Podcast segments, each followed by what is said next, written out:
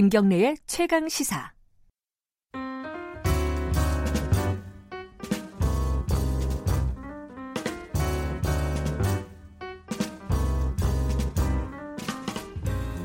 김경래 최강 시사 3부 시작하겠습니다. 더 나은 미래를 위해 오늘의 정책을 고민하는 시간 김기식의 식스센스 김기식 더 미래연구소 정책위원장 오늘도 나와 계십니다. 안녕하세요. 예, 안녕하세요. 오늘은 이거 관심 있는 분들이 많을 겁니다. 어제 발표가 됐죠. 분양가 상한제 어디 어디 예. 어디 콕 집어서 여기 여기 하겠다. 예, 예, 예. 이게 동 수준까지 발표하는 건 음. 처음 본 것 같아요. 네, 맞습니다. 맞죠? 네, 네, 맞습니다. 뭐 크게 약간 구호 네, 본것 예, 같은데 27개 동을 발표를 했습니다. 어, 뭐 예정돼 있던 거긴 한데 어떻게 보셨어요? 일단 그 발표를 일단 먼저 청취자분들께 이 분양가 상한제 관련해서 네. 일각에서는 이게 무슨 보수 진보 내지는 뭐 재산권 침해 논란 이런 얘기들을 합니다만 사실 분양가 상한제는 1977년도에 박정희 대통령이 최초로 했고요. 또 노태우 대통령 집권 기간인 89년도에는 원가에 연동해서 분양가 규제를 해왔습니다. 다시 말해서 분양가 규제라고 하는 거는 꼭 진보 보수 이런 이념의 문제가 아니라 필요에 따라서 그 정, 정부가 이전부터 해왔던 정책이다. 이게 무슨 마치 음. 없던 걸 참여정부 때 그 시작한 거다 이렇게 보시지는 않아야 된다. 예전부터 해왔던 시장 규제 정책이네요. 그렇습니다. 예를 들어 네. 우리가 헌법에 있는 네. 119조에 의해서 이게 집값이 폭등하거나 이럴 경우에 우리 경제에 있어서의 어떤 균형적 발전을 어, 위협하기 때문에 네. 이런 정책을 써왔다는 점을 말씀을 드리고요. 이번에 김현미 장관이 발표한 거는 말 그대로 이제 우리 김연희 기자 얘기하셨던 것처럼 이례적으로 동단위로 아주 네. 핀셋 네. 규제라고 할 만한 네, 말에 딱 네. 걸맞게 동단위로 지역을 발표했습니다. 예를 들면 강남 3구도 다가 아니라 그렇죠. 뭐한 절반 정도 절반. 네. 다른 구에 비해서 많기는 합니다만 절반만 어, 딱 대상화했기 때문에 아마 굉장히 고심 끝에 그러니까 소위 아, 부장적 파장이나 공급의 위축 같은 것들을 최소화하면서 일종의 그 집값 안정화 효과를 노리기 위해서 네. 어, 이런 핀셋 규제를 하지 않았나 싶고요. 이 얘기는 달리 이야기하면 단계적으로 접근하고 있다. 다시 말해서 이 분양가 상향제 적용 대상이 이번에는 27개 동이지만 네. 앞으로 확대될 거다라고 하는 것을 어, 예고하고 아, 있다가도 볼 수 있습니다. 시그널을 준 거다. 그렇습니다. 근데 좀 의아한 거는 네. 이 분양가 상한제가 정책 발표가 된 지는 꽤 됐어요. 음, 예고됐죠. 예, 네. 예고는 됐고 이제 실제로 어디 어디 한다 여기까지는 안 나왔어도 예, 예. 그러면은 시장이 그 시그널을 받아들여 갖고 조금 집값이 뭐랄까 폭등하던 게 좀 안정된다 네, 이런 네, 예상이 충분히 가능했는데 네, 네, 네. 발표되고 나서 올랐어요, 막 집값이 서울 같은 경우에는. 예, 예, 예.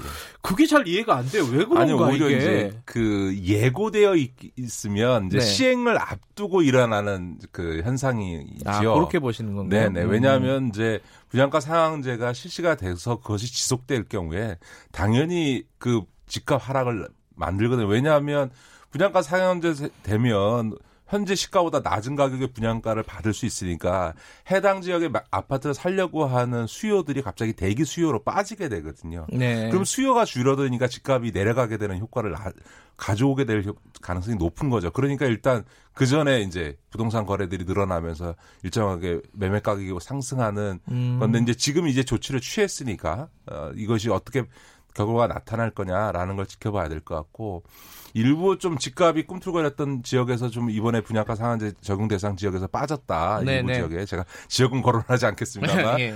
어그 경우도 아마 이건 두 가지 의미가 있는 것 같습니다. 하나는 시, 그 김현무 장관이 하여간에 집값을 이렇게 끌어올리면 네, 지정할 거야라고 하는 좀 시장에 대해서 경고하는 이런 메, 메시지를 낸 측면도 있는 것 같고요. 또 하나는 아마 구체적으로 아파트의 분양 공급 계획이나 재건축 네. 재개발 계획들이 다 사전에 잡혀 있기 때문에 그것들 다 고려해 가면서 이걸 이번에 좀 단계적으로 음. 접근한 것이 아닌가 싶습니다. 근데 이게 어, 분양가 상한제를 하면은 대표적으로 부작용이라고 해야 될까요? 네, 뭐 네. 반대적인 작용이 이제 공급 부족이 생길 것이다. 네, 네, 네. 요 우려들이 일부 있잖아요. 네, 네. 그것 때문에 공급 부족이 생기면 집값이 오른다. 네, 네. 근데 네. 분양가 상한제 해갖고 집값 못 잡는다. 네, 네 그래서 가격이 계속 올라가는 거 아니냐. 네, 네. 그렇게 얘기한 사람들도 있더라고요. 사실 그거는 그 지난 네. 과거에 그 통계적 접근을 하게 되면요 사실이 아닙니다. 예를 음. 들어서 아까 제가 그 노태우 정부 때 그 이 아예 원가에 연동해서 분양가를 규제했다는 말씀을 드리지 네. 않습니까? 네. 근데 그 노태우 정부 기간이 우리나라 건국 이래 최대의 아파트 물량이 공급된 시기거든요. 그러니까 소위 분양가 규제라는 것과 공급의 어떤 많고 적음이 꼭 그렇게 연동되지 않는다라고 음. 하는 점 말씀드리고 싶고요. 또 이제 이게 이제 분양가 상한제를 할 경우에 공급이 축소돼서 아파트 기존 아파트 가격을 폭등시킬 거다라고 네네. 하는 그러니까 가격이 오히려 오히려 올라갈 거다는 얘기를 하는데 실증적으로는 그렇지는 않습니다. 그러니까 노, 노무현 대통령 시절에 참여정부 시절에 2005년도에 이제 공공 부분에 있어 공공 택지에 대한 분양가 상한제를 했고 2007년도에 민간 택지 이번과 네. 같이 분양가 상한제를 했다가 이명박 정부 들어 서 그걸 폐지했거든요. 근데 네네. 오히려 이명박 박근혜 정권 10년 9년이죠. 박근혜 대통령 임기를 못 채웠으니까 9년 동안에 오히려 서울 지역의 아파트 가격은 16%가 폭등을 했거든요. 그러니까 음. 다시 말해서 분양가 상한제 폐지 이후에 오히려 아파트 가격이 길게 보면 더 올랐다. 음. 그런 점에서는 일시적으로 분양가 상한제 실시했을 때 그 지역에 있어서 일시적인 공급에 있어서 조금 어 부족 현상이 발생할 수는 있을지 몰라도 장기적으로 보면 분양가 상한제가 이 그 아파트 가격의 상승을 막을 뿐만 아니라 최근에 연구는 한 11% 정도 앞으로 한 4년 정도 이걸 계속 지속적으로 할 경우에는 어, 아파트 가격이 한11% 정도 떨어질 거다 이런 연구 결과가 나와 있죠. 아, 또 하나 우려라고 해야 될까요? 풍선 효과. 거기 네, 막으면 네. 뭐하냐? 딴 데 간다. 네, 네. 이거 어떻게 봐야 돼요? 그러니까 그것도 이제 우리 김현미 장관도 네. 우려를 해서 네. 이제 풍선 효과가 날까봐 이제 만약에 이번에 27개 하지만 또 만약에 집값이 음. 꿈틀거리고 몇 가지 세 가지 요건을 얘기하지 않았습니까? 추가 지정할 수 있다라고 네. 하는 걸 사실 이례적으로 굉장히 강하게 사실상 거의 예고하다시피 예. 했다라고 하는 점에서 아마 그 풍선 효과가 일부라 나타나면 즉각적으로 아마 2차 지정이 들어가지 않을까 싶습니다. 그러니까 이 풍선 효과 이런 우려들을 정책 당국자들도 다 알고 있다. 그래서 그 부분에 대한 대책이 있다. 그렇습니다. 이런 사인을 네, 준 네, 건데 네, 네, 그런데 한 가지 참 이, 의아한 거는요. 이 문재인 정부 들어와서 네. 이 집값 잡겠다고 계속 그 정책을 발표하지 않았습니까? 네. 열몇 번째라고 해요, 네, 이번에. 네, 네, 네. 근데 어, 집값은 서울 집값으로만 기, 준으로 보면요. 지방 네, 집값은 네, 떨어진 데가 꽤 있습니다. 네, 맞습니다. 네. 서울 집값은 18개월째 상승한다고 지금 네. 나오고 있습니다. 네, 통계적으로 보면. 네. 그 정책이 실패하고 있는 거 아니냐. 어, 그렇게 보기는 어려운 게요. 이제 집값이라고 하는 게 예를 들어서 그 문재인 정부 초기까지 네. 그러니까 박근혜 정부 말기부터 문재인 정부 초기까지의 집값 상승 폭에 비하면 지금은 떨어진 거죠. 그러니까 음흠. 2014년도에 박근혜 대통령 시절에 최경환 부총리가 8.23 부동산 대책 내놓으면서 소위 그러니까 부동산 대책이라기보다는 건설 경기 활성화 음, 대책을 내놓으면서 대책. 예. 소위 집값이 뛰기 시작 한 그, 예. 그때는 이제 빚내서 집 사라 정책이 이제 최경환 부총리 예. 박근혜 정부 기억나네요. 시절의 예. 정책이었는데요. 그때 이후로 벌어졌던 이 집값 폭등 상황에 비하면 그래도 어, 문재인 정부 들어서서 집값이 안정화되고 그러니까 안정화됐다가 다시 올랐다 안정화됐다 하지만 그것이 그 이전 시기에 비해서는 상대적으로는, 좀 안, 상대적으로는 예. 좀 안정돼 있다고 봐야 될 거고요. 결국은 저는 일종의 약간 시장과 정부 정책 간에 좀 긴장의 기간들이 계속 갈 거다. 그러니까 음.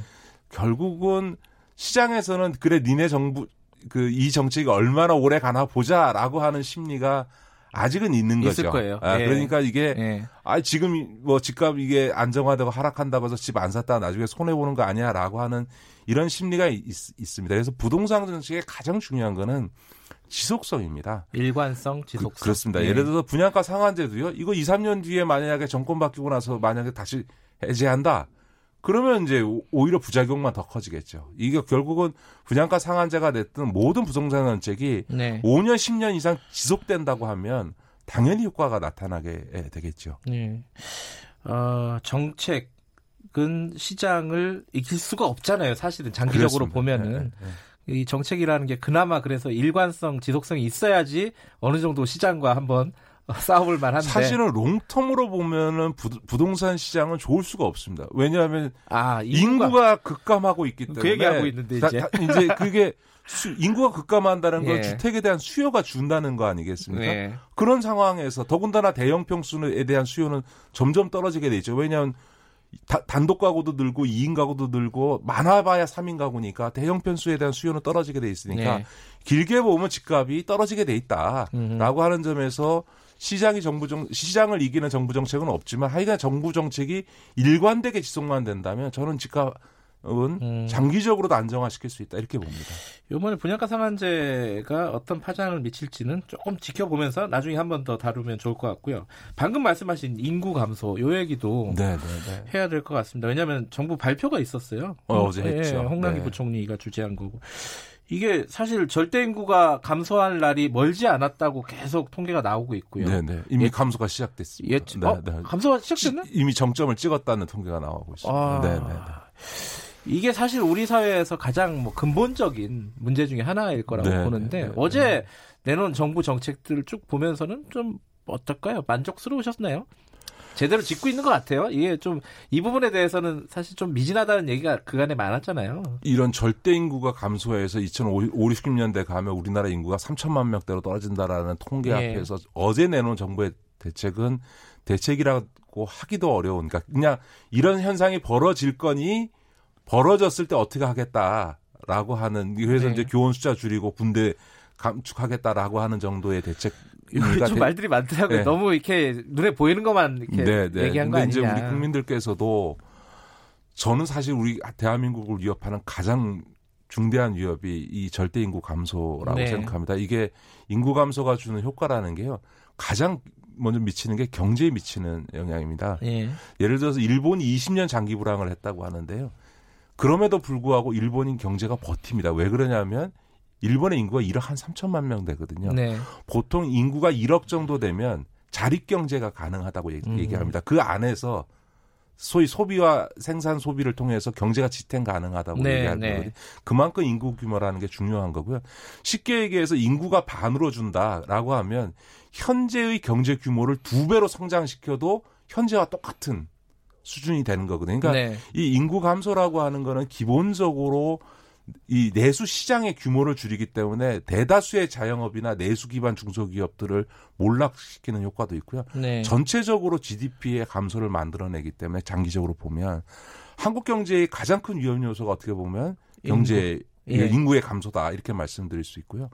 또 한편에서 보면 지금 고령화돼서 노인 인구가 청년 인구보다 많아진다는 얘기는 청년들이 노인들을 부양하기 위해서 자기 수입의 3분의 1 이상을 내야 된다는 얘기가 되거든요. 그러면 청년들이 못 견디죠. 그런데 숫자는 노인들이 많으니까 정치적으로는 표가 많은 노인들에 의해 표심에 의해서 정책이 결정되거든요. 그렇게 되면 서구가에서 지금 그런 일이 벌어진다면 네.